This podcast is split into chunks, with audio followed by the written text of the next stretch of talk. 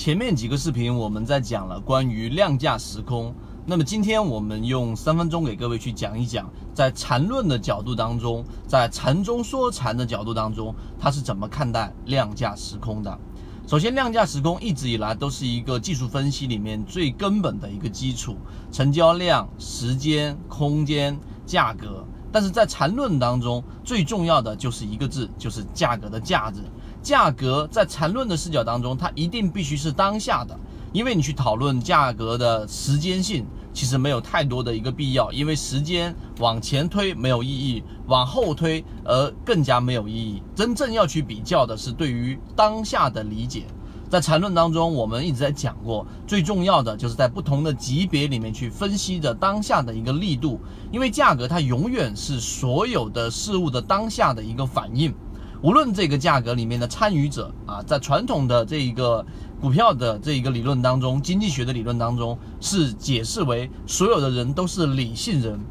而在当下更多人推崇的经济学的理论里面，就是大部分的人交易者都是非理性的。但是，如果你把你的注意力集中在当下的一只个股的力度判断的当下股价的情况之下，你就不需要去参考它到底是一个理性人还是非理性人了。因为市场不同的环境之下，人的判断力是不一样的。就像我们前面一段时间一直在提醒，市场出现了价格上的背离。平均股价在往上涨，流动资金在翻绿流出，周线 KDJ 形成了背离，MACD 又形成了背离，这其实就是在不断的实战过程当中给各位去演示量价时空当中，如果你要把缠论给弄好，要把缠论把它转换成实战，最重要的就是要把价格给理解透，并且去理解透它当下的一个价格，而不是去理解一个比较长远的价格，这个是缠论当中的一个非常的核心。所以今天你听完我讲完之后，你一定要对于当下的价格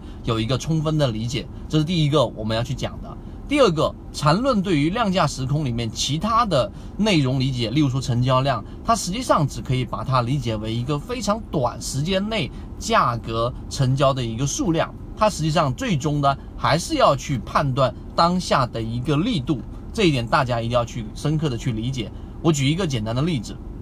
例如说，当一只个股。它是在一个中枢过程当中不断不断的盘整，当它突破了我们说的中枢的上上轴，并且出现了一波回踩，在这个回踩的过程当中，它是属于缩量的，属于缩量的。然后呢，在下跌过程当中，你把它分析成我们说的六十分钟或者是三十分钟级别的时候，你会发现每一次下跌的过程当中，成交量从原来的放量逐渐、逐渐、逐渐的缩量。然后到中轴附近的时候，在 MACD 形成了背离，MACD 形成背离，实际上是十二日均线跟二十六日均线的一个差值和这一个横值的一个差额。那么实际上，相当于它波动的幅度越来越小，越来越小，越来越小的时候，这其实就是在三十分钟级别以及它的次级别十五分钟级别形成了一个底背离，这个就是我们最经常说的第二个二次性买点。所以，当你能理解这一个过程当中的时候，实际上最重要的，你不应该是去盯住成交量，而应该是去盯住股价在下跌过程当中是不是力度越来越弱，在反弹过程当中力度是不是越来越强，并且在转折过程当中是不是形成了背离。你可以通过跳跃不同的级别去关注一些相关的指标，你对于市场的判断基本上会提高一个非常高的准确率。今天我们讲的三分钟，希望对各位有所帮助。如果你想把今天我所讲的这个相对比较复杂的内容，啊，去图文化、去实战化的话，欢迎找到我们圈子。希望今天我们三分钟对你来说有所帮助。好，各位再见。